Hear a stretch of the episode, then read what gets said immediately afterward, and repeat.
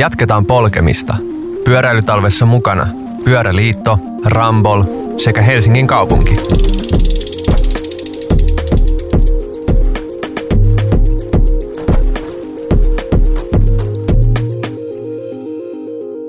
Hyvää päivää ja alkanutta vuotta täältä pyöräilytalven tiimoilta.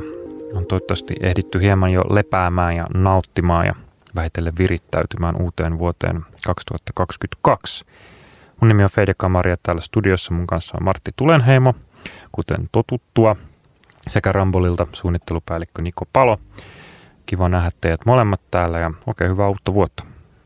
Samoin. Kiitos samoin. Oikein hyvää kolmatta koronavuotta kaikille kuulijoille. No, tässä ohjelmassa me ollaan puhuttu varsin runsaasti kaupunkien ja niiden liikenteen suunnittelusta ja tähän asiaan mennään tälläkin kertaa, mutta vähän ehkä tuntuu, että me ollaan ammennettu sieltä maailmasta jo aika isolla kauhalla, niin mennään tällä kertaa vähän tällä pehmeämmällä ja lempeämmällä ö, jalalla tämän asian pariin ja ehkä puhutaan enemmän tämmöistä niin kuin tunteista ja ö, käyttäjän näkökulmasta siitä, että tai niin kuin käyttäjän tunnen näkökulmasta siitä, että miten tuolla kaupunkisuunnittelukentällä oikein näitä asioita otetaan huomioon. Eli tämä miten, ö, eli muotoillaan ajatus uudelleen, miten tämä konkreettinen ympäristö, mitä tässäkin nyt voidaan ikkunasta katsoa tai tänne vaikka studion saapuessa saadaan tarkastella ja kokea, niin ö, miten se on tunteiden muokkaamaa, mutta myös miten meidän tunteisiin vaikuttaa se ympäristö, missä oikein ollaan. Eli tänne vaikkapa tosiaan kävellessä kaupungilla, kaupungilla tai pyöräillessä voi vähän joko ärsyyntyä tai ilahtua tai jotain siltä väliltä, riippuen vähän reitistä ja kulkuvälineen valinnasta. Martti alusti mulle tätä asiaa sekä Nikon tänne saapumista vähän ö, sillä lailla, että Niko on kuulemma kunnon automies.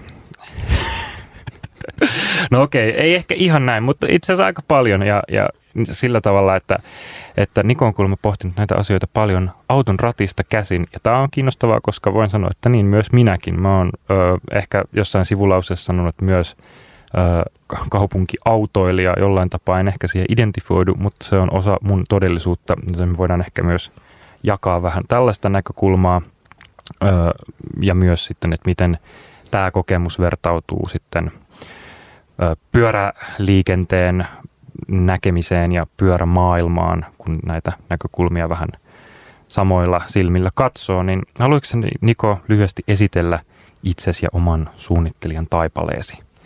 Joo, toki. Mä tota, aikoinaan ajauduin, ajauduin tuolta Otaniemen Aalto-yliopistosta niin Helsingin kaupungille liikennesuunnitteluun ja sitä kautta sitten hyvin nopeasti oli selvää, että mun mielestä kaupunkeja pitää kehittää paremmaksi pyöräliikenteen näkökulmasta ja, ja voisi sanoa, että itse, itse opi, opiskelin tai opiskeltiin silloin, silloisen tota, kollegan kanssa, Marek Salemon kanssa sitä, että minkälaista pyöräliikenteen tulisi kaupungeissa olla ja lähdettiin siitä sitten niin kuin tekeytymään asiantuntijoiksi. Että tämmöistä asiantuntijoiden niin kuin opettamista ei ollut oikein Suomessa missään tarjolla, että, että kyllä, kyllä sitä semmoista entisen maailman kevyen liikenteen suunnittelua saattoi olla yksi, yksi tunti tai luento TKKlla, mutta se, se oli niin kuin siinä, että se on hyvin, hyvin niin kuin autoliikennepainotteista siihen aikaan oli, oli se opettaminen siellä. Olen kyllä kuullut, että nykyiset signaalit Aalto-yliopistosta on niin kuin täysin eri maailmasta ja siellä on erittäin hyvä meininki tällä hetkellä niin kuin opetuksen saralla, niin tota, se on hieno kuulla. Mutta joo, sieltä tosiaan niin Helsingin kaupungilla sitten ää, pyöräliikenteen asiantuntijana useamman vuoden ja, ja tuossa 2017 alussa sitten konsultin, konsultin puolelle siirryin ja, ja tota, nykyään on Rambollissa sitten tota, suunnittelupäällikkönä ja, ja tota, vedänkin tuommoista kansainvälistä pyöräliikenteen asiantuntijoiden niin kuin, ryhmää meillä, missä me käytännössä niin kuin, tätä pohjoismaista pyöräliikenneosaamista viedään käytännössä kaikkialle maailmassa, että nyt isoimpina markkinoina meillä on niin kuin meidän koti, kotimaiden lisäksi on niin kuin Saksa ja Irlannista tehdään paljon hommia, mutta periaatteessa niin kuin kyse on siitä, että kaupungit tai kaupunkien edustajat Ranskassa esimerkiksi ei tiedäkään vielä toistaiseksi, että kuinka pahasti he meitä tarvitsevat, mutta, mutta se on niin kuin helppo ammentaa, kun meillä on pääkonttori on Kööpenhaminassa ja Kööpenhamina on tietysti maailmanluokan pyöräliikennekaupunki ja, ja, ja tota, siellä on paljon hyvää osaamista, niin niin kaikkialle, mihin, mihin ollaan tavallaan päästy, niin halutaan lisää sitten heti, että et, et kyllä meillä on niin vahva osaaminen ja mitä viedä eteenpäin. Mahtavaa, hyvältä kuulostaa. Voidaan tuohon kansainvälisyyteen palata tässä hieman myöhemmin ja siihen, että mitä, me ollaan vähän sitä sivuttukin, että mitä, mitä nämä kansainväliset yhteistyöt, vaikka täältä Helsingistä katsottuna, mitä hyvää ne on mahdollisesti meille tuonut, mutta on myös kiinnostavaa, että mitä täältä päin voidaan myös viedä muualle, koska tästä aina tämä tämmöinen Suomi mainittu ö, lippu, kun saadaan salkoon, niin sehän meitä rinnassa lämmittää. Hauskaa, että mainitsit Tämä tuli puheeksi Marek Salermo, joka meillä oli viime kerralla täällä. Ilmeisesti te olette Martin sanoin myös ollut tällainen tehoduo tahollanne tuolla päivittämässä esimerkiksi Helsingin kaupungin, oliko mulla oikein suunnitteluohjeita, mitä pyöräilyyn tulee? Joo, joo kyllä, se, kyllä se näin on, että kaikki, kaikki kunnia niin kuin Marekille tuosta asioiden käynnistämisestä, mutta meillä, meillä oli kyllä hyvä, hyvä tiimi joku sen vuoden siinä Helsingin kaupungilla. Ja lähdettiin silleen, ää, täytyy kiittää jo, jo eläkkeelle siirtyneitä esihenkilöitä si- siihen aikaan, että antoivat meille sen tavallaan sen tilan lähteä kehittämään näitä, näitä asioita ja saatiin, saatiin tosiaan opiskella, opiskella sitä aihepiiriä, että kuinka Helsinki voidaan muuttaa toisenlaiseksi pyöräliikenteen niin näkökulmasta, että, että täällä on tietysti suunnittelukulttuurissa muodostuu hirveästi semmoisia vahvoja uskomuksia ja ehkä me oltiin kaksi semmoista pähkähullua kaveria, jotka ei kauheasti niin kuin pelänneet mennä niin kuin ulapalle ihmettelemään, että, että mitähän tästä seuraa, kun me ruvetaan vähän sohia tätä muurahaispesää ja, ja näin poispäin, niin tota, ei tietyllä tavalla ollut mitään hävittävää. Et, et tota, oli oli tota, kokemuksia ö, kansainvälisistä kaupungeista, missä, missä selkeästi se pyörällä, pyörällä liikkuminen on helpompaa ja, ja ihmeteltiin, että miksi se on niin ihmeen niin kuin takkusta meillä ja, ja näin poispäin. Lähtiin sitä niin kuin pirstomaan palasiksi ja, ja tota, ihmettelemään sitten enemmän, että, että mitä kaikkia asioita meidän täytyy muuttaa täällä Helsingissä, että, että me päästään tuohon samaan asiaan. Ja yksi niin kuin keskeinen on se, että me ruvettiin puhumaan pyöräliikenteestä. Toinen on se, että meidän katutiloissa me nähtiin, että ainoa järkevä vaihtoehto on, on se, että kantakaupungissa on yksisuuntainen pyöräliikenne niin kuin katujen varsilla ja tämmöisiä niin kuin asioita, jotka nykyään on sitä tietyllä tavalla arkipäivää jo meille, että rakennetaan yksisuuntaisia pyöräteitä, mutta, mutta silloinhan meillä oli vain tyhjä paperi edessämme ja mietittiin, että mistä palasista tämä hyvä kokonaisuus meidän kaupungissa voisi muodostua. Oliko siitä hankala jotenkin raivata sitä polkua? Jouduitteko te perustelemaan, miksi näin kannattaisi tehdä, vai oli, oliko niin kuin, sä mainitsit, että teille annettiin se tila, mutta vaatiko se, vaatiko se niin kuin, kuinka tavallaan millaisia haasteita siinä mahdollisesti oli ja millaisia niin kuin vaikkapa tunne- tai järkisyihin jouduttiin mahdollisesti vetoamaan, että nämä teidän ajatukset saatiin läpi? Kyllä siinä, kyllä siinä on paljon sitä, että se on ihan niin kuin inhimillistäkin mun mielestä, että suunnittelijoilla on se niin kuin maailmankatsomus sieltä Suomesta. Ja, ja on totuttu tapa suunnitella ja me oltiin suunnittelujältämme nuoria – kavereita ja toisilla saattaa olla suunnitteluikä 20 tai 30 vuotta enemmän. Ja, ja tota, sitten sit niinku tulee, tulee nuoret kaverit sanomaan, että hei, et, et toi, toi on ok, että sä oot tehnyt noin, mutta tämä on vielä parempi ja, ja näin poispäin. Totta kai se herättää vastareaktioita ja, ja monet, monet, monet keskustelut on käyty, käyty matkan varrella ja näin poispäin, mutta ehkä siellä on aina pystytty sitten perustelemaan niitä asioita, että kun, kun nyt voidaan jälkeenpäin katsoa, että tähän on tultu, niin jotain on mennyt oikeinkin sitten, mutta mun mielestä tietysti paljon, jos mä mietin nyt ihan niin kuin suunnittelijan vinkkelistä tätä, tätä asiaa, niin, niin, niin totta kai siellä painaa semmoiset asiat, että miten itse liikkuu, minkälaiseen niin kuin naapurustoon itse on tottunut ja – ja miten paljon ajattelee sitä infraa vaikka oman lapsensa kautta ja tämmöisiä asioita, niin kyllä niitä on niin kuin monet, monet erilaiset kuviot käyty läpi kyllä.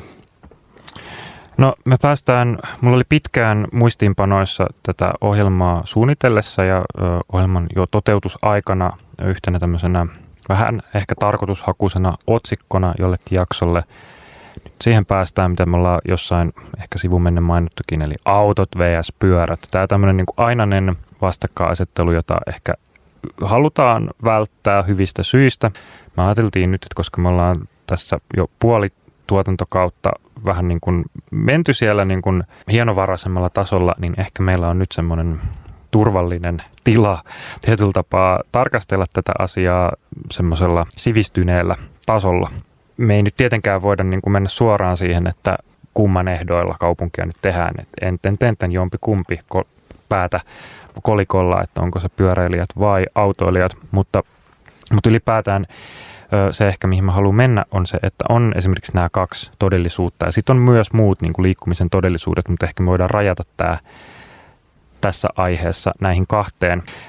jos mä nyt ajattelen itseäni henkilönä, joka välillä menee pyörällä, välillä autolla, välillä jollain muulla, niin mikä esimerkiksi tälleen auto, autonäkökulmasta talvella on näppärää – siellä on aika lämmin, mulla on siellä omat musat, penkin lämmitin, jos sattuu sataa vettä tai lunta, niin mun ei tarvii hirveästi niin kuin siitä tota, murehtia. On tietty niin kuin omat päänvaivat, esimerkiksi kaikki tietää parkkipaikan etsiminen ja siitä maksaminen ja joskus saattaa olla vähän ruuhkaa. Nämä kaikki aika pieniä, mutta kuitenkin päävaivoja. Sitten vastaavasti, mitkä kuitenkin sit siihen välillä niin kuin ohjaa ja houkuttelee mukavuuden lisäksi, on se, että asiat on aika selkeitä. Tuolla on tietty se niin kuin liikkumisen kokemus kaupungissakin, niin kuin ytimessäkin on aika miellyttävää. Sulla on selkeät opasteet, miten saat aika niin kuin selkäytimestä, muistat, miten, mistä mikäkin paikka löytyy, liikennevalot tarjoaa tietynlaista tämmöistä flow-tilaa jopa, ja se on aika hurjan tuntusta, jos ajatellaan kuitenkin autoilua tässä niin kuin näin vuonna 2022 ja millaisia niin kuin jos nyt ei autot pois sulkevia, mutta jossain ristiriidassa olevia niin kuin arvo, arvoja meillä on.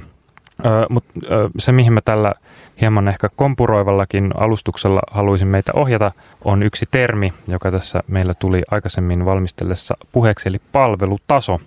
Tämä on ehkä jollain tapaa varmaan aika ar- arvattavissa, että mitä tällä haetaan, mutta jos me nyt annan teille rautasille ammattilaisille puheenvuoron, että mitä tällä palvelutasolla tarkoitetaan ja miten vaikka, jos me nyt lähdetään purkaa vaikka pyöräilyn ja autoilun palvelutasoon, niin millaisia asioita näihin sisältyy?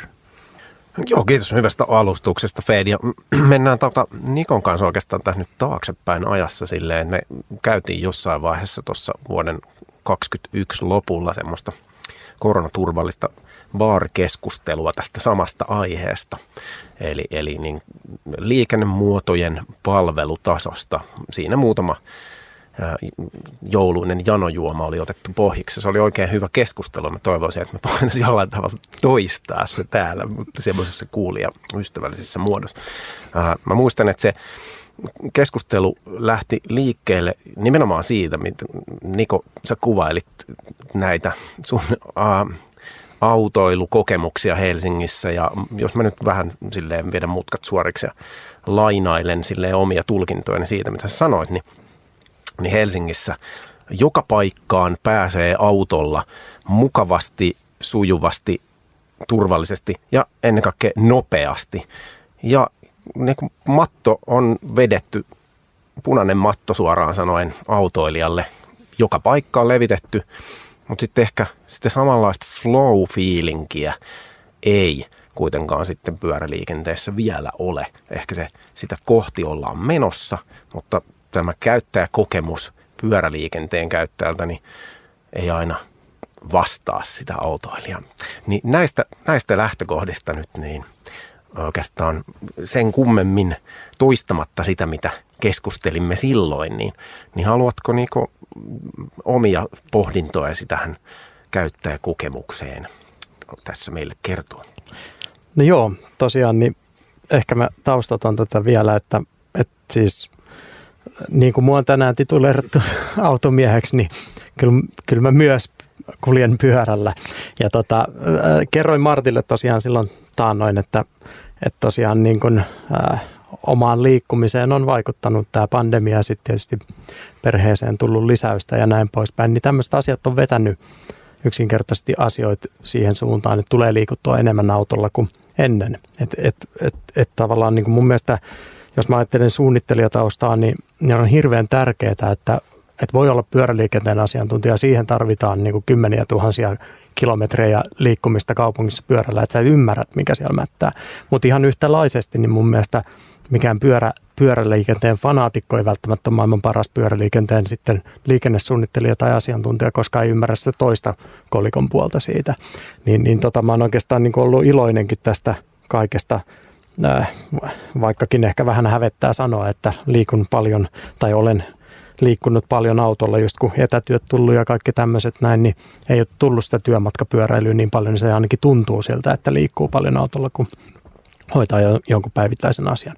No joo, mutta joka tapauksessa niin tässä on tullut huomattua se, että, että kuinka niin kuin huippuunsa viritetty toi systeemi on autoliikenteelle. Eli, eli tota, mä oon varmasti ainoa autoilija tuolla niin kuin liikkuessani, joka niin kuin kiroilee siellä, siellä, että ei totta, vielä tostakin valosta mä pääsen läpi niin kuin vihreillä valoilla ja sitten tekee mieli samaan aikaan huutaa niille pyöräilijöille siellä ympärillä, että mä oon tosi pahoillani, mutta tämä on nyt viritetty tämä systeemi tälleen, että sä seisot siellä punaisissa ja mä tästä menenkin vihreillä tästä näin, että äh, no okei, asiat ei ole ihan noin mustavalkoisia, mutta, mutta se on niin kuin uskomatonta, miten pitkään, siis, siis mä muistan yhden kerran, kun mä oon päässyt, mä asun Itä-Helsingissä tässä Kulosaaressa, niin Mä oon päässyt Haakan liikenneympyrään asti niin kuin pysähtymättä ja monesti pääsen Pasilaan asti. Ja sitä ei ole kyllä käynyt ikinä pyörän selässä. Et se, se niin kuin tietysti niin kuin suunnittelu, jos mennään vähän syvemmälle, niin kun me luodaan vihreä aalto, niin se luodaan jollekin tietylle nopeudelle. Ja yksinkertaisesti pyöräilijä ei pysy siinä nopeudessa. Ja se aina tipahtaa sitten joissain liikennevaloissa niihin punaisiin valoihin sieltä kyydistä. Ja, ja tämä on niin kuin hyvä kysymys mun mielestä tässä näin, että meillä on kaupunkisuunnittelussa tietyllä tavalla niin kuin kaksi aika pääresurssia. Meillä on tila ja meillä on aika. Ja, ja, ja sitten sit, niin siitä tilastahan me keskustellaan ihan hitosti. Että et siellä on, niin kuin, että pitäisikö tässä olla puukaista vai pitäisikö siellä olla pysäköintiä ja tämmöistä. Tätähän me niin kuin, some on täynnä niin kuin tuota keskustelua, että kuinka tila käytetään. Mutta hirveän vähän puhutaan siitä, että miten aika käytetään ja kuinka se jaetaan. Ja se itse asiassa ei ole kovin ää, niin kuin edes poliittisesti käsitelty aihe, vaan se on niin kuin tavallaan suunnittelukoneiston tuottama optimitila, mutta kuinka me ohjaillaan sitä optimitilaa, niin se on niin kuin ehkä se kiinnostava kysymys tulevaisuudessa, että mun mielestä pyöräliikenteelle, kun me rakennetaan nyt niin kuin laadukkaat fyysiset ratkaisut, niin sen jälkeen tullaan automaattisesti siihen kysymykseen, että kuinka me edistetään sitä myös ajallisesti. Ja tota, todella on näin, kun Martti sanoi, niin tällä hetkellä semmoista flow on, on niin kuin vaikea saada tuolta tuolta, koska, koska se yksinkertaisesti se toimii niin, että kun systeemi viritetään jollekin kulkumuodolle niin kuin huippuunsa, niin se toiselle kulkumuodolle valitettavasti tarvii sitä, että se ei ole kylläkään ihan sitten huipussaan. Tässä ehkä päästään siihen kysymykseen, mitä me ollaan ehkä tässä esitetty aikaisemminkin, että mitkä lopulta on esteitä tai hidasteita esimerkiksi olla tekemättä niin kuin jotenkin ronskimpaa virittämistä sen pyöräilyn puolesta? Toi on ihan hyvä kysymys ja mä, mä luulen, että tuossa voisi olla avainasemassa esimerkiksi semmoinen, että tehtäisiin niin kansainvälistä vertailua ja benchmarkkausta ja tämmöisiä asioita. Mä oon joskus kuullut, että en kyllä muista missä kaupungissa, mutta, mutta se, että säädettiin niin kuin – jollekin 18 tai 20 kilometrin tunnissa se vihreä aalto, niin se palveli joukkoliikennettä, bussiliikennettä aika hyvin, koska bussit aina pysähtyy pysäkeille ja, ja näin poispäin, mutta en muista tarkemmin nyt sitä niin kuin faktoja, mutta, mutta lähinnä niin kuin sieltä sitä voisi sitä niin kuin perustelua alkaa tuottamaan, että et, et kyllähän, se niin kuin, kyllähän me ihmisinä ollaan sellaisia, että oli meillä se penkin ja oli meillä se hyvä radio-ohjelma, mitä kuunnella – siinä mennessään, niin, niin kyllä se silti niin kuin jurppii seistä siellä liikennevaloissa, että, että se on niin kuin, me tuommoisissa tilanteissa me ajatellaan tosi paljon sitä omaa napaa ja, ja sit, se niin kuin, ää, se, että kestääkö kotimatka 17 minuuttia vai 16 minuuttia, niin, niin aina me haluttaisiin se 16 minuuttia mieluummin kuin se 17. Niin, niin tota, sitä on ehkä vaikea, vaikea silleen, ehdottaa, että no eikö tämä riittäisi teille niin kuin autoilijoille tai näin poispäin. Mutta se, että aika montaa muutakin asiaa tehdään strategian mukaisesti tässä kaupungissa ja sitä kautta se voidaan sitten niin kuin tavallaan viedä läpi ja tuot, tuoda se paine tavallaan sinne sit lopulta sinne suunnitteluun, että hei, tälle asialle täytyy tehdä jotain. Ja toi ehkä sitten sovitaan siellä taas poliittisessa pöydässä, että, että lähdetäänkö siihen – siihen, mutta mut mun mielestä tuntuisi ihan järkevältä, että ainakin näitä mahdollisuuksia niin kuin selvitettäisiin ja, ja tuotettaisiin sitä taustamateriaalia sen päätöksen tueksi. Öö, jos nyt ajatellaan sitä, että vaikka nyt Helsingin kaupunkia esimerkkinä, että on omat tavoitteet esimerkiksi hiilineutraaliuden osalta, halutaan nostaa pyöräilyn osuutta liikkumismuotona, niin tässähän jonkun täytyy myös ehkä vähän auttaa tai jollain tapaa olla siellä niin kuin, ö, pökkimässä eteenpäin. Marttikin ehkä tälleen niin kuin pyöräliiton erityisasiantuntijana ja lobbaajana myös niin kuin ehkä saa kiinni, mitä mä tässä haen. Minkä verran esimerkiksi niin kuin suunnittelutoimistolla on tiettyä niin kuin mahdollisuutta esimerkiksi ehdottaa kaupungille tai jotenkin niin kuin viedä silleen, että hei, että mennään, mennään tähän suuntaan ja niin kuin tavallaan olla siinä niin kuin aktiivisena komponenttina, eikä välttämättä vaan niin kuin, vähän niin kuin odottaa, että kaupungilta tulee jotain, mitä ne haluaa ja sitten tehdä se mahdollisimman hyvin. Että miten tämä niin kuin vastavuoroisuus tässä menee? Saako kiinni tästä Joo, kyllä mä luulen. työlästä, työlästä tota, hapuilusta? Tota, kyllä mä luulen ja, ja, ja tunnistan tuosta monia, monia tota noin, niin, selkeitä piirteitä. Mä lähden sieltä tilaajapuolelta liikkeelle, niin aikoinaan kun oli, oli vaan minä ja Marek aikoinaan Helsingin kaupungilla ja sitten siihen aikaan oli vielä, vielä tota HKR ja KSV erikseen ja silloinkin oli puhetta Helsingissäkin, että, että tavallaan niin kuin tarvitaanko erillisiä pyöräliikenteen osaajia, jos kun, kaikki on vähän niin kuin asiantuntijoita. Ja tätähän kuulee niin kuin vieläkin tuolta muista kunnista Suomessa, että, että ei tarvita erillistä erityisosaamista tässä, kun kaikki osaa sen homman ja näin poispäin. Ja, ja tota, ähm, se on, se on niin kuin ollut kyllä ongelmallinen kuvio. Että kyllä, kyllä selkeästi on indikaatiot siitä, että asiat on lähteneet niin kuin eteenpäin, kun on joku henkilö, johon, johon niin kuin asiat tietyllä tavalla henkilöityy hän sitten perehtyy, että mitä pitäisi tehdä. Ja tota, sitten kun on tämä henkilö siellä organisaatiossa, joka on niin kuin toivottavasti innostunut asiasta ja on perehtynyt, että mitä pitäisi tehdä, niin sen jälkeen hän varmaan sit osaa myöskin niin kuin löytää nämä niin sanotusti oikeat konsultit luoksensa ja, ja tota, heiltä sitten niin pyytää, pyytää lisäselvitystä tai, tai sitten laadukkaita suunnitelmia tai mikä ikinä se konkretia sitten onkaan. Mutta tota, mun, miel- mun mielestä niin kuin, ö, konsultin mahdollisuudet loppuu jossain pisteessä. Niin kuin me, me voidaan periaatteessa tarjota, tarjota niin kuin maailmanluokan tuotosta, mutta mut viime kädessä tietysti tilaaja päättää sen, että minkä vie sitten poliittiseen käsittelyyn ja näin poispäin. Mutta et mä oon henkilökohtaisesti nähnyt sen tärkeänä, että et, et me, me ei lähdetä niin olemaan se esifiltteri, että no ehkä tämä nyt on vähän yliampuvaa tai jotenkin tälleen näin, vaan ihan silleen konkreettisesti vie silleen, että, että jos te valitsette tänne, niin te valitsette pyöräilykaupungin ja sitä kautta sitten lähtee niin kuin viemään niitä asioita, että miksi sitä tekisi oikeastaan mitään muuta kuin tarjoisi parasta. Mites Martti, jos edustat hetken pyöräliittoa, niin tota, tämmöisenä pyöräilyedunvalvojana, niin miltä tämä kuulostaa ja minkä verran niin kun sun niin kun kokemuksia sillä saralla tota, herääkö tästä jotain ajatuksia? No tästä hyvinkin kumpuaa se ajatus mieleen, mitä on itse pyöritellyt pitkään mielessäni, eli ikään kuin tämmöinen, me elämme maailmassa, jossa oikeastaan kaikki suunnitellaan jatkuvasti yhä uudestaan ja uudestaan. Ihan lähtien liikkeelle siitä, että vaikka televisiot joskus omassa lapsuudessa niin eivät olleet suorastaan mustavalkoisia, mutta olivat kuitenkin sellaisia, että niitä ei käytetty kaukosäätimellä, vaan piti painaa sormella sellaista nappulaa sellaisesta isosta, isosta, valtavan kokoisesta kolmiulotteisesta laatikosta, joka sitten joko tuotti sitä haluttua signaalia tai sitten lapsen näkökulmasta ei aina sieltä tullut juuri sitä ohjelmaa, mitä olisi halunnut katsoa. Nyt vuonna 2022 televisio on hyvin kaukana tästä. Meillä on, televisiot on muuttunut litteiksi 4 kautta 5K kuvanlaadulla tarjoaa. Tarjolla on niin kuin ihan sitä, mitä ikinä ohjelmaa kuka haluaa katsoa, mihin kellonaikaan vuorokaudesta tai päivästä, niin se onnistuu. Ja tämä sama pätee lähes tuotteessa tai palvelussa kuin tuotteessa tai palvelussa. Kaikki on suunniteltu uudestaan, mutta jossain määrin meillä kuitenkin meidän fyysinen maailma, se missä me oikeasti kaupungeissa katutasolla elämme, niin, niin siellä tätä vastaavaa muutosta ei ikään kuin ole samalla tavalla vielä nähty. Meillä on hyvin pitkälti ää, kadut, jotka olivat sellaisia kuin ne nyt ovat isolta osin jo vuonna 1950.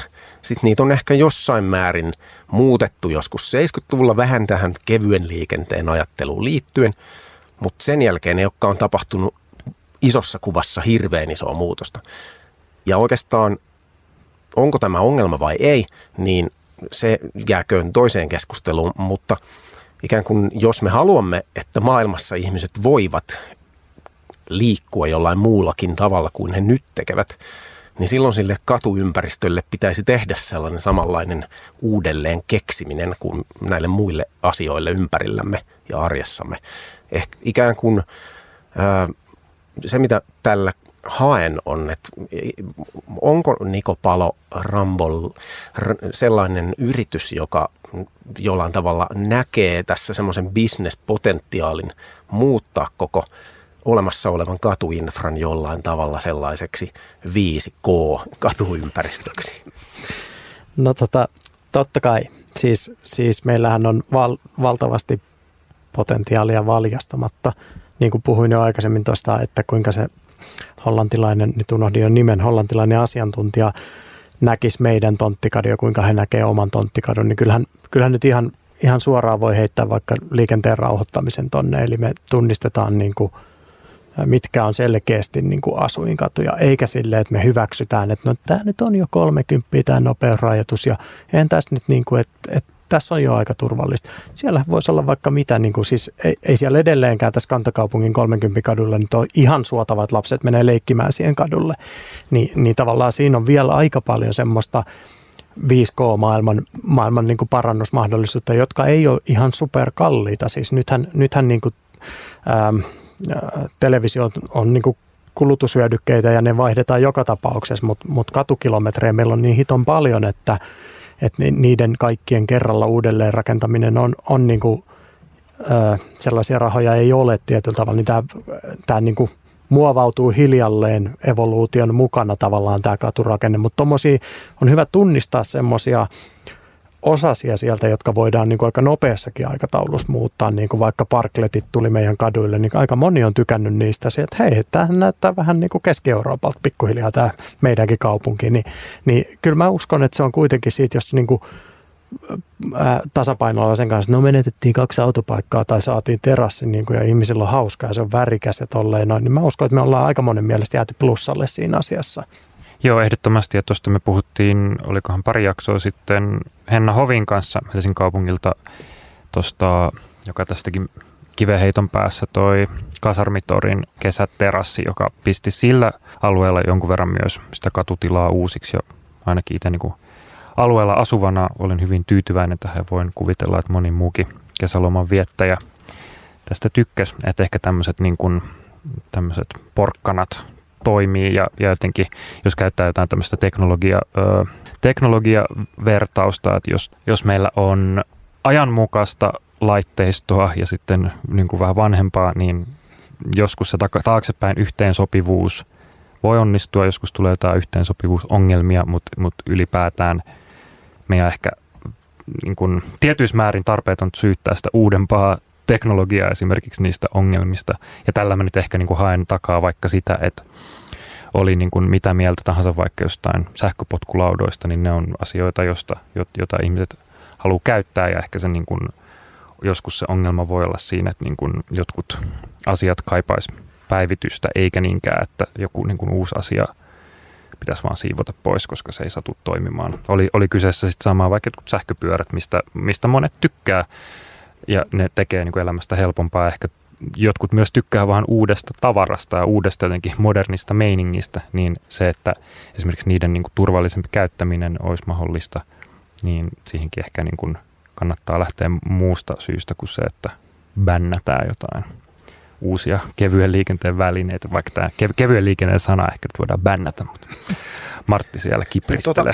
Tota, mä oikeastaan haluaisin tässä, tuli mieleen yksi asia, mitä olen miettinyt näinä joulun ja vuodenvaihteen aikoina. Meillä on ollut oikein kaunis talvi tänä vuonna, mikä on harvinaista Helsingissä ollut viime vuosina, mutta nyt meillä on ollut paljon lunta ja siitä on tullut mieleen sellainen talvinen ajatus, että, että lumi jollain tavalla muuttaa kaupunkeja.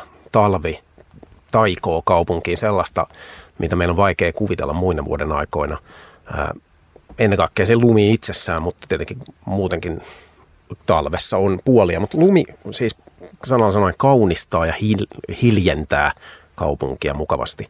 Ja, ja tämä liittyy nyt siihen, mistä äsken Nikon rupattelit meille näistä terväpiirtokatujen, niin sanottujen 5K-katujen uusista puolista ja, ja ikään kuin terassi oli siinä se, niin mä halusin debatoida ja argumentoida sitä terassia vastaan, että periaatteessa niin kuin, ää, tokihan itsekin terassilla viihdyn, mutta oikeastaan niin kuin, ää, laajemmassa katsannossa toivoisin, että, että miellettäisiin ne terväpiirtokadut ikään kuin sellaisena asiana – nämä siis kuvannolliset 5K-kadut, nämä tulevaisuuden kadut, joita mahdollisesti Rambolkin suunnittelee ympäri Suomea, jossa kärjessä on asumisen viihtyisyys ja elämänlaatu, jotka loppujen lopuksi on tuiki tavallisia asioita, sellaisia, mitä itse kukin meistä haluaa ja etsii, toivoo elämäänsä. Eli mistä elementeistä ne koostuu? Heitän tämmöisen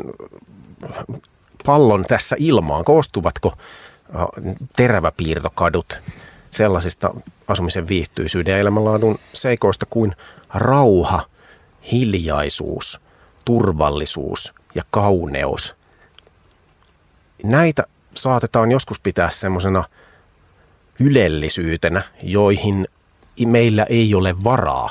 Mutta kuten huomaamme talvella, niin lumi itse asiassa luo kaupungista sellaisen, että nämä kaikki enemmän tai vähemmän täyttyvät verrattuna muihin vuoden aikoihin, niin jos mahdollista, niin ehkäpä tervapiirtokadut tulevaisuudessa eivät ole pelkästään terasseja, vaan ne ovat juuri sitä lasten leikkiä ja ihmisten elämää muutenkin kuin tuoppi kädessä. Joo, juuri näin. Juuri näin että tota, toi, ehkä, ehkä mainitsin juuri niin kuin nopeana toimenpiteenä tämän Mä näin hiljattain semmoisen videon näistä superblogs, miten kaupunkeja voidaan nopeasti, nopeasti kehittää. Niin sehän niin kuin ydinjuttuhan siinä on se, että me päästetään irti siitä, että kuinka me annetaan niin kuin helppo access autoliikenteelle kaikista suunnista kaikkiin suuntiin. Siis se on ihan ymmärrettävää ja siitä me tuskin koskaan päästään, että kaikille kiinteistöille täytyy päästä roska-auto ja kaikille kiinteistöille täytyy päästä auto autollakin perille, mutta, mutta tavallaan se, että ovatko ne läpiajokatuja vai ovatko ne niin kuin tavallaan paikallisia katuja. Ja sitten kun se paikallinen liikenne jää sinne, niin sitähän on niin kuin lähes poikkeuksetta tosi vähän.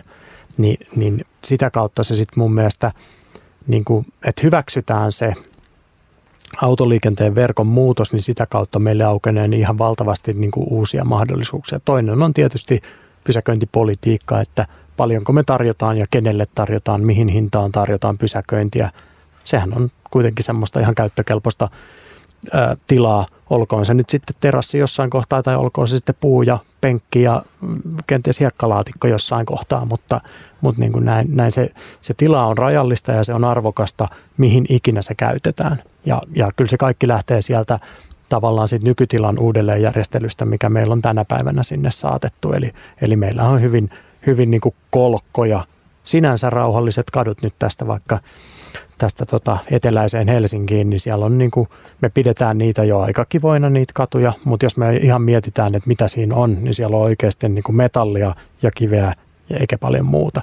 Et siellä on, siellä on niin kuin, autot seisoo kadun varressa ja, ja sitten jalkakäytävät on siellä reunoilla ja sieltä sitten ihmiset niin kuin tavallaan selviytyy kotiin ja, ja näin poispäin. Mutta tota, asiathan voisi olla toisin, kun vaan päästetään irti siitä, mihin me ollaan totuttu. Kyllä. Mulla jotenkin tuli äkkiseltään vielä mieleen, sit, jos me ajatellaan vaikka Helsingissä semmoisia yleisesti viihtysänä pidettyjä alueita, joihin myös niin kuin ehkä liikenteen esimerkiksi vähyys tai rauhallisuus on yksi kantava pointti. Tämmöisiä ehkä jotenkin jopa niin kuin kliseisiä, vaikka joku kumpula ja käpylä ja puuvallilla. Ehkä ylipäätään nämä niin tämmöiset, no, joista tämmöisenä puu, puutaloidylleinä vaikka puhutaan ja siellä ehkä niin kuin luonteeltaan jo se, että on, on tota, paljon risteyksiä, lyhyitä, tavallaan ne, niin kuin esimerkiksi suorat katuosuudet on yleensä aika lyhyitä, tai siellä saattaa olla mäkiä ja mutkia. Se on ylipäätään ehkä semmoista, että se niin kuin pakottaa semmoiseen tiettyyn varovaisuuteen, mitä niin kuin Martin mainitsema vaikka lumikin tekee. Ehkä mä näkisin niin, että ihmiset käyttäytyy ylipäätään pikkusen niin kuin varovaisemmin talvella, oli ne liikkeellä ihan millä hyvänsä. Ja se ehkä niin kuin sen takia niin kuin luonnostaan hidastaa, hidastaa meininkiä ja rauhoittaa, mikä tuo sitten sen, niin kuin positiivisen ö, fiiliksen. Ja ehkä ylipäätään, että jos me ajatellaan tätä tämmöistä niin kivi, kivikaupunkia, joka, jossa on myös sit niin kuin historiassa, me voidaan nähdä nämä about samat kadut paljon niin kuin rauhallisimpana ennen niin kuin esimerkiksi autojen niin kuin ison mittakaavan saapumista, niin ehkä vaan mä niin kuin mietin, että kuinka, onko niin onks tämmöistä jotenkin kivikaupunki silleen, voitaisiko siihen niin kuin tuoda samoja elementtejä kuin sitten jossain tämmöisessä niin kuin idyllissä, on, onko, niissä jotain niin oikeaa semmoista vaikka niin kaupunkisuunnittelusta ja niin kuin infrallista asiaa, mitä me voitaisiin niin kuin tuoda, vai onko se enemmän semmoinen niin kuin jotenkin henkinen ja niin kuin ehkä tunneasia, että okei, että, jos mennään vaikka puuvallilaan, niin täällä on, niin kuin, täällä on niin kuin homman nimi on se, että lapset leikkii ja se on vähän niin kuin enemmän alueellinen ja kulttuurillinen asia, minkä takia esimerkiksi jossain vaikka Eiran tota, hiljaisilla niin kuin kiemurtelevilla pikkusivukaduilla ei ehkä saavuteta sitä samaa fiilistä. Onko se pelkästään jossain niissä niin kuin materiaaleissa vai onko se jossain niin kuin enemmän semmoisessa esimerkiksi jotain, mitä ne niin kuin vaikka asukkaat enemmän ylläpitää, joku niin kuin yhteisöllisyys vai onko se niin kuin monien vaikeasti selitettäviä asioiden summa? No mä tarttuisin ainakin siihen, että mitä me tarkoitetaan, kun me rakennetaan jalkakäytävä. Mehän helposti ajatellaan, että, että se niin kuin on jalankulkijan infra ja se parantaa jalankulun turvallisuutta ja näin poispäin. Mutta samaan aikaan me valitaan myös tehdä niin, että me annetaan se loppukatutila sitten ajoneuvoille. Ja, ja tota, siitä helposti syntyykin sitten semmoinen tavallaan niin kuin kokonaisuus, jossa, jossa tota, jalankulkijan täytyy pysyä siellä jalkakäytävällä ja voi ylittää kadun vaan jostain suojatien kohdalta ja näin poispäin. Ja me, me etäännytään siitä ajatuksesta, että mitä varten se katu ylipäätään siellä on. Katuhan voi olla siis, se voi olla, sen funktio voi olla niin kuin liikkumista, mutta se voi olla, voi olla myös oleskelua ja, ja ihmisten tapaamista ja todella myös leikkimistä, jos oikein, oikein niin kuin rauhallinen ympäristö on. Meillä on, meillä on vanhoja asuinalueita, missä ei ole jalkakäytäviä. Niitä on monesti tuolla tota, niin kuin omakotitaloalueella ja ne on oikeastaan väistämättä heti tulee semmoinen tosi paikallinen fiilis siitä, kun se jalkakäytävä poistuu siitä niin kuin kadun varrelta. Sitten sit se tuntuu siltä, vaikkakin tietysti tieliikennelainsäädännön mukaan sitten jalankulkijan paikka on tien reunassa ja näin poispäin, mutta mut siitä tulee semmoinen niin kuin, ää, fiilis jo autoratinkin takana, että okei nyt vauhdit pois ja tämä ei ole enää niin kuin täysin mun – mun mielestä, vaan, vaan tota, täällä on niin kuin kaikki muutkin tässä samassa tilassa. Meillä on myös tuolla ihan eteläisessä Helsingissä, mä en muista nyt ihan tarkalleen, mutta siellä Eirassa on semmoinen ihan pieni syheröinen alue, niin tota, siellähän ei ole kaikilla kaduilla myöskään, myöskään jalkakäytäviä, vaikka on ihan niin kuin kerrostaloalueita ja näin poispäin. Ja se on, se on ennen autoistumisen aikaa rakennettua aluetta nykyisillä niin kuin tavallaan normeilla ja kaikella, mitä, minkä kokoisilla talvihoitovälineillä halutaan katuja pitää yllä ja näin poispäin, niin tavallaan ne ei ikinä enää päästä tuommoiseen rakentamiseen. Mutta vuoren varmasti niin kuin suurin osa ihmisistä pitää sitä aika miellyttävän näköisenä ja miellyttävän tuntuisena ja eipä sinne tee juuri siitä katurakenteesta ja kapeudesta ja kaikesta liittyen, niin ei sinne tee kenenkään niin läpiajoa edes lähtee yrittämään. Eli siellä on vaan se paikallinen liikenne ja sitä kautta mä uskoisin, että sielläkin se niin kuin oleilu siinä katutilassa kuitenkin tapahtuu helpommin kuin tuolla jossain jalkakäytävällä seisten, mikä on sitten kapea.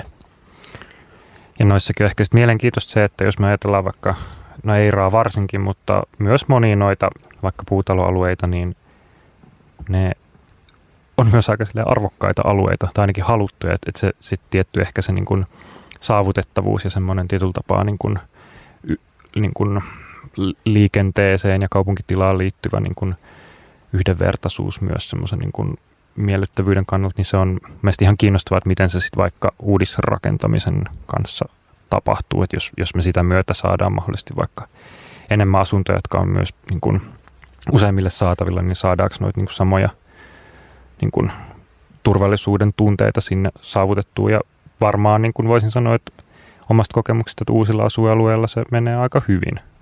Onko teillä jotain tota, riitasanaa tai, tai kautta komppausta, jos mietitään vaikka uusia Helsingin joko niin kuin täysin uusia alueita tai hiljattain vaikka niin kuin isommin tota, päivitettyjä tai remontoituja seutuja? No itse katson asiaa siitä näkökulmasta, että vaikkapa Kalasatama ja, ja osa vielä rakenteilla olevasta Jätkäsaaresta, niin, kyllähän siellä ne semmoiset pienemmät kadut on aika rauhoitettuja semmoisesta läpiajoliikenteestä. Ja et varmastikin tavallaan tuolla suunnittelun ja päätöksenteon koneistossa on niin kuin otettu osa näistä ajatuksista jo, niistä on otettu koppia, mutta ehkä edelleen kuitenkin se semmoinen asumisen viihtyisyys ja elämänlaatu, jotka koostuivat niistä rauhasta, hiljaisuudesta, turvallisuudesta ja kauneudesta, niin, niin mä itse näkisin, että niihin kuitenkin jossain syystä vieläkin suhtaudutaan vähän semmoisena luksuksena ja mm. ylellisyytenä. Ja näin ei mun mielestä pitäisi pohjoismaisessa hyvinvointivaltiossa, joka on perinteisesti uskonut tasa-arvoon, olla. Et joka paikassa minun mielestäni tulisi olla samalla tavalla mahdollisuus näiden asioiden kokemiseen ja koska keskeisesti kyse on siitä läpiajoliikenteestä ja sen sujuvoittamisesta, niin pienillä toimenpiteillä niin varmasti ympäri kaupunkia onnistuisimme parantamaan sitä asumisen viihtyisyyttä ja elämänlaatua enemmänkin kuin olemme rohjenneet tähän asti Helsingissä. Ja ehkä myös, mä mietin, että voisiko se myös olla niin kuin liikkumisen viihtyisyyttä, jos me ajatellaan vaikka sitten taas kaupungissa pyörällä liikkumista paikasta toiseen, kaupungin osasta toiseen, saadaanko me sinne niin kuin osaksi sitä palvelutasoa myös noita niin kuin Martin mainitsemia arvoja.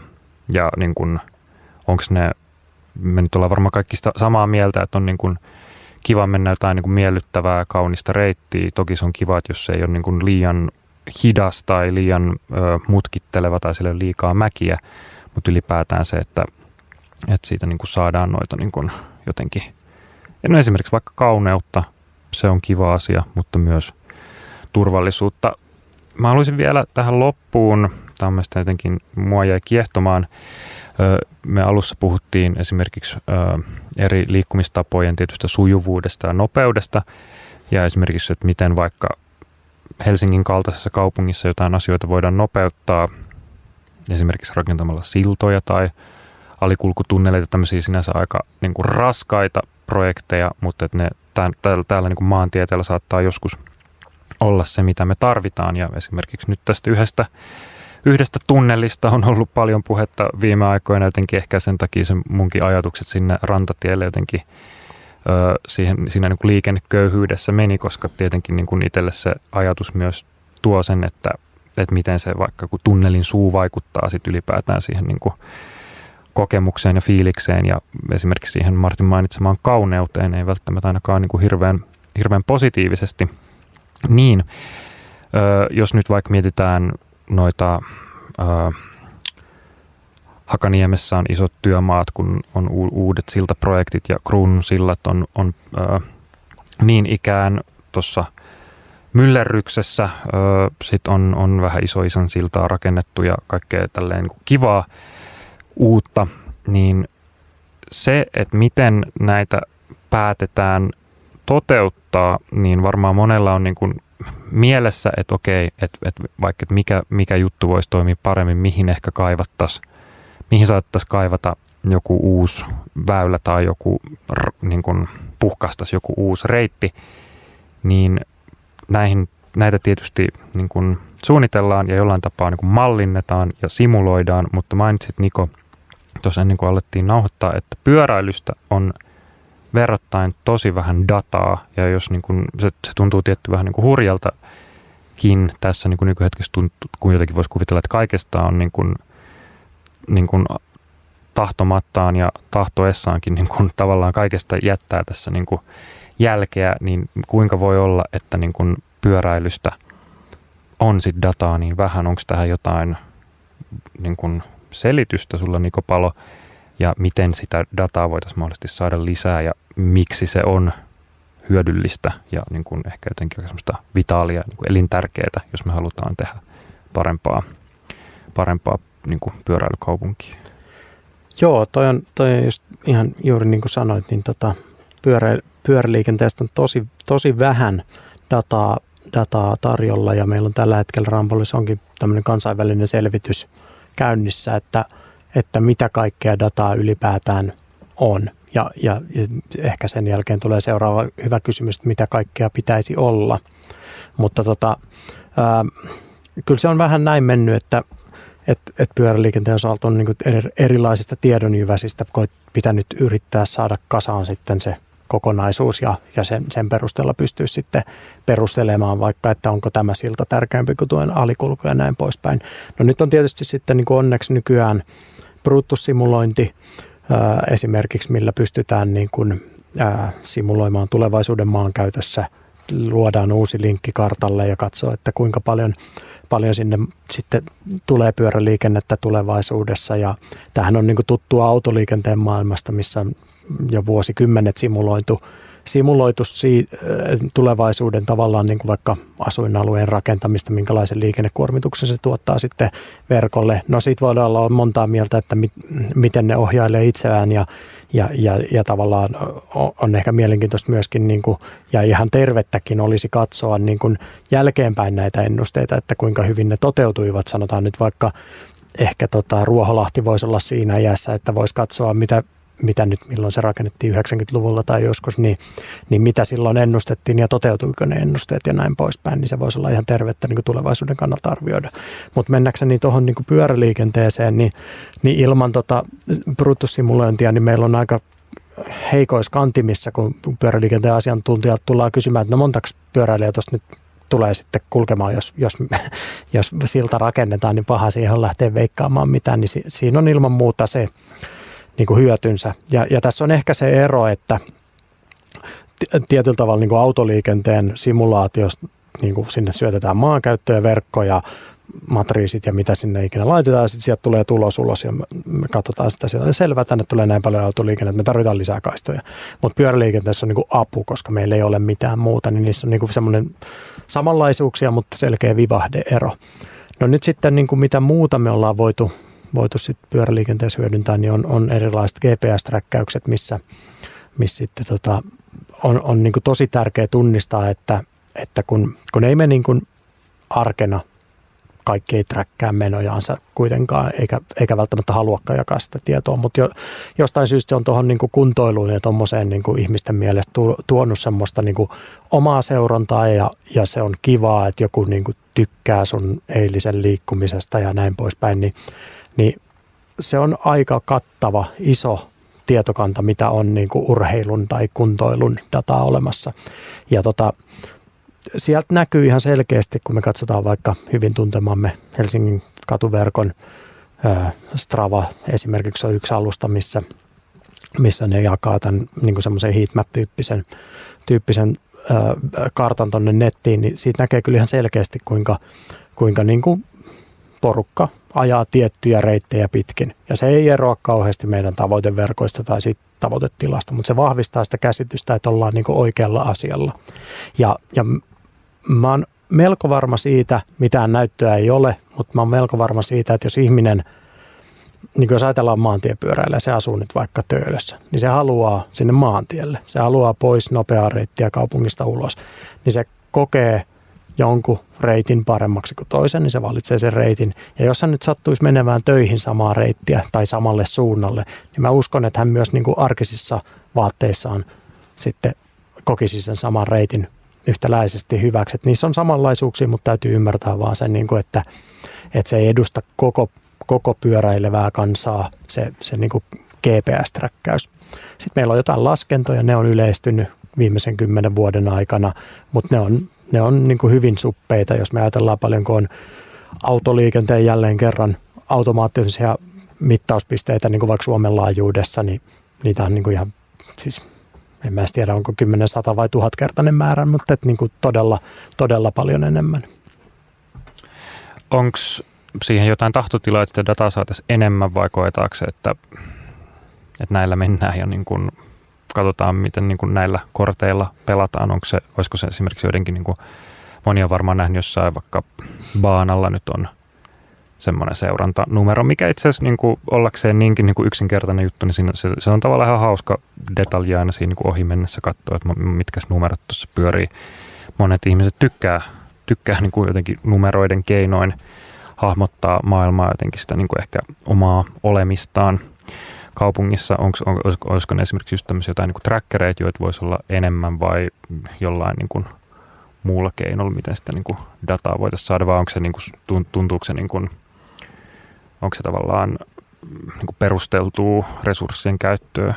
No, no mun mielestä jossain määrin, joo, siis me tarvitaan tietoa, että kuinka, kuinka vaikka niin kuin ympäri vuoden, kuinka mennäänkö, kun tehdään toimia pyöräliikenteen edistämiseksi, niin ollaanko menty siihen suuntaan, mihin haluttiin mennä. Jos ei olla menty, niin täytyy tehdä enemmän ja näin poispäin. Niin sen takia niin seuranta on tosi tärkeää.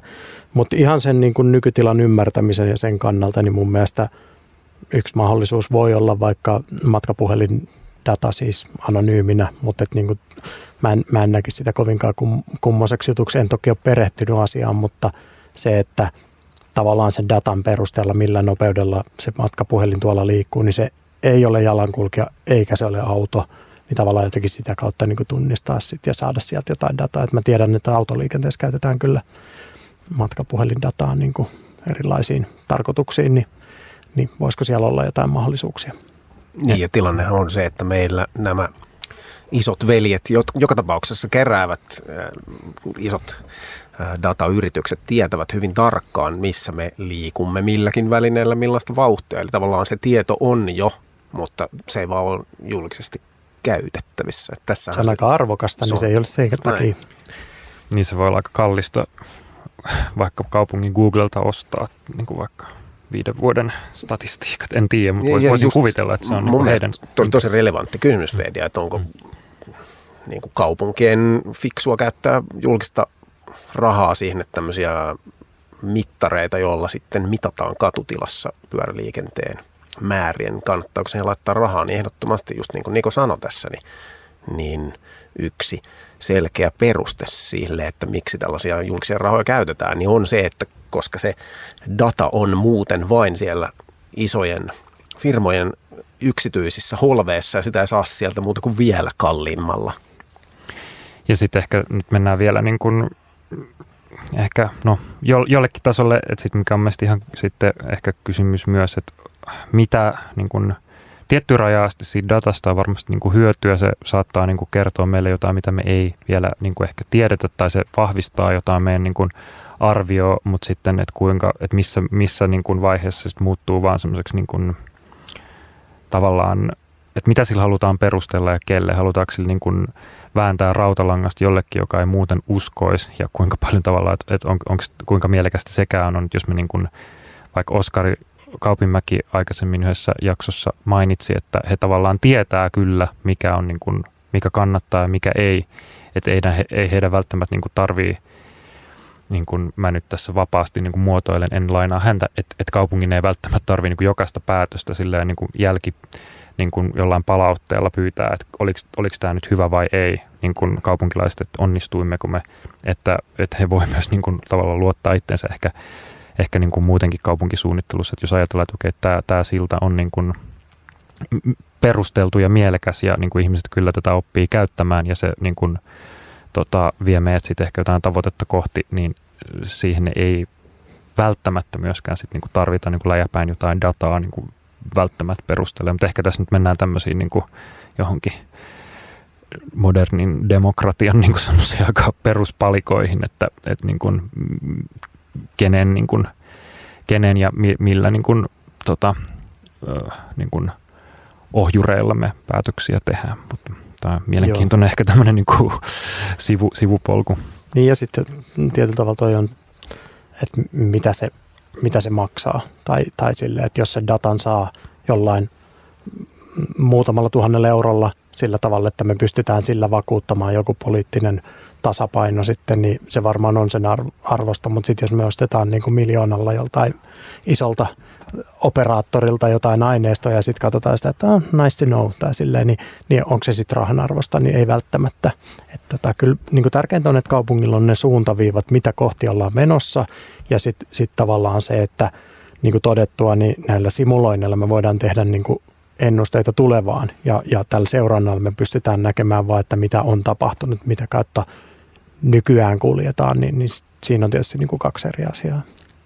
Lisäsin tähän semmoisen seikan, joka usein datasta puhuttaessa saattaa jäädä vähän sille katveeseen, eli Nikon ja meikäläisen yhteinen tuttu Kööpenhaminan kaupungilta Mari Kastrup on useasti tuonut eri yhteyksissä esiin, että miten valtavasti juuri Kööpenhaminan kaupungissa dataa käytetään ja hyödynnetään, mutta siellä Kööpenhaminan kaupungin ohjenuorana ei ole se, että luotettaisiin niin sanottuun big dataan, vaan he, Kööpenhaminan kaupunki itse tuottaa tämmöistä niin sanottua small dataa, eli ihan semmoista perinteistä liikennelaskentaa, joka tapahtuu ruutuvihkoon lyijykynällä ja se ei hirveästi maksa. Eli tarpeen tullen niin tämmöistäkin keinoa kannattaa hyödyntää. Vähän tämmöinen back to basics, artesaani keino. Mainiota. Ehkä vielä me ollaan jo niin tota, vahvasti täällä tota, ö, plussa minuuteilla, että tota, meillä ei enää, ö, va, niin kuin, miten sanoa, ei, ei niinkään, että varaa ei venettä kaada, mutta ehkä enemmän sille, tähän samaan konkurssiin, koska ollaan jo hy- hyvin, päästy, tota, hyvin päästy puhumaan lukuisista asioista, niin se on aina kiinnostavaa, että, että kun usein tämä näkökulma on se, että nyt, nyt kun me ollaan vaikka tässä istutaan Helsingissä, niin mitä me ollaan vaikka saatu, ja mitä vaikka Rambolilla te olette saanut Kööpenhaminasta käsin oppia, tai tai vaikkapa niin kuin muualta Euroopasta, mutta sitten aina niin kuin kiinnostavaa myös se, että mitä ehkä tältä Helsingistä käsin on voitu viedä sitten kertoa tai opettaa tai konsultoida esimerkiksi muualle Suomeen, muihin kaupunkeihin tai sitten peräti vielä niin kuin muihin maihin. Millaisia vaikka, niin kuin, jos me nyt alussa puhuttiin siitä, että miten Niko ja Marek on luonut uutta suunnitteluohjeistoa Helsingin kaupungille ja sitä myötä niin kuin ollut avaamassa polkua, jolla tällä hetkellä ollaan, niin onko näistä kokemuksista saatu jotain mielenkiintoisia tuloksia tai avauksia esimerkiksi vaikka just muissa Suomen kaupungeissa tai, tai kaupungeissa ylipäätään Suomen ulkopuolella? Tuleeko mieleen jotain semmoista, mistä olisi kiva kertoa?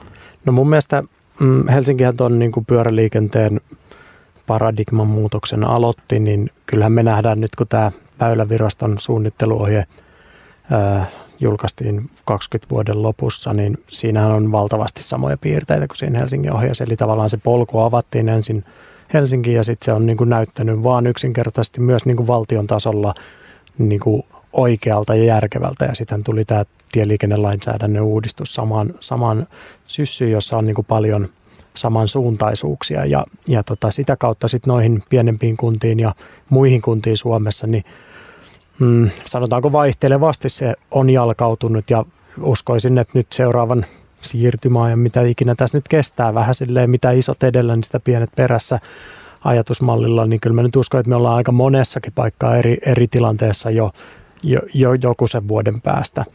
Mutta sitten kyllä, kyllä ei me olla mikään sillä tavalla mikään niin kuin pyöräliikenteen sillä tavalla kehitysmaa Suomessa, että kyllä, kyllä meillä on niin kuin paljon annettavaa myös niin kuin meitä, meitä heikom, heikomman, niin kuin heikommin kehittyneissä maissa. Eli, eli, tota, eli kyllä meillä olisi niin kuin, on, on vietävää täältä ulospäin myöskin. Ja tietysti niin kuin spesialiteettina voi, voi mainita, että me ollaan otettu niin kuin Kööpenhaminasta suunnitteluperiaatteet Helsinkiin, mutta kuinka Kööpenhaminan suunnitteluperiaat toimii ö, tällaisella määrällä lunta, että meillä joskus saattaa olla 50 tai 70 senttiä lunta, niin kuinka sen kanssa pelataan, niin tämä voi olla niin kuin myyntivaltti jonain päivällä meiltä vaikka Kanadan kaupunkeihin tai, tai jotain vastaavaa, mutta tällä hetkellä niin kuin viimeisimpänä just joulukuussa tuli, tuli tota noin, niin Tarton kaupungista tuli nyt sit suunnittelupyyntöä, että he, he ehkä niin kuin he siellä jonkun verran osaa suomea ja lukee sitä väylän, väylän suunnitteluohjetta, mutta haluaa sitten niin kuitenkin tukea, tukea sit niin kuin vielä ihan tälle henkilökohtaisesti, että tehdäänkö oikeita valintoja. Niin noin niin kuin hyviä signaaleja, että me ollaan me ei olla niin kuin maailman paras maa, mutta me ei olla myöskään suinkaan niin kuin maailman huonoin maa tuon pyöräliikenteen osalta. Mä luulen, että noi on aika elintärkeitä oivalluksia ja, ja semmoisia jotenkin suuria ylpeyden aiheita myös koska tota, helposti me jäädään ehkä tässä nyt niin kuin täysin omana, omana itsenäni puhun suomalaisiin aina vähän silleen, että me aina tykätään niin kuin, täältä niin kuin alakynnestä verrata. Ja sitten me ollaan tosi iloisia, jos me ollaan vähän niin kuin siinä jotenkin imussa mukana, mutta sitten toi on kanssa ihan niin kuin terveellistä nähdä itsemme siellä niin kuin, ei liikaa välttämättä missään niin kuin taulukossa sijoituksia vertailla, mutta yli, ylipäätään niin kuin nähdä itsemme siinä niin kuin jotenkin kokonaisuudessa.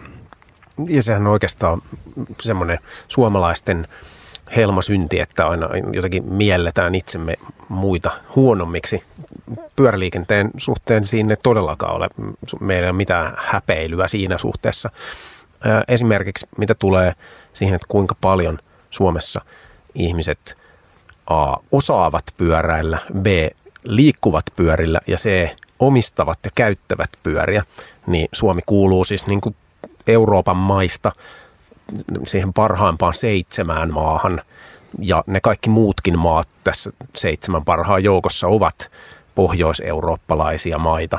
Eli tämä on jollain tavalla jännä juttu, että pyöräliikenne on hyvin pohjoiseurooppalainen juttu, eikä se talvi ainakaan millään tavalla loista poissaolollaan täällä Pohjois-Euroopassa, kun ollaan. Hyvä me ja hyvä Suomi. Kiitos tästä tämänkertaista suunnittelupäällikkö Niko Palo Rambollilta sekä Pyöräliiton erityisasiantuntija Martti Tulenheimo, jonka kanssa jatkamme ensi viikolla uusien asioiden parissa. Olemme pikkuhiljaa syventyä pyörämatkailuun. Mennään tämmöiseen elämykselliseen vuoteen 2022. Minä olen puolestani Fede Kamari ja toivotan kaikille oikein mahtavia talvikelejä ja inspiroivaa uutta vuotta. Kiitos vielä tästä ja kuulemme ensi viikolla. Jatketaan polkemista Pyöräilytalvessa mukana Pyöräliitto, Rambol sekä Helsingin kaupunki.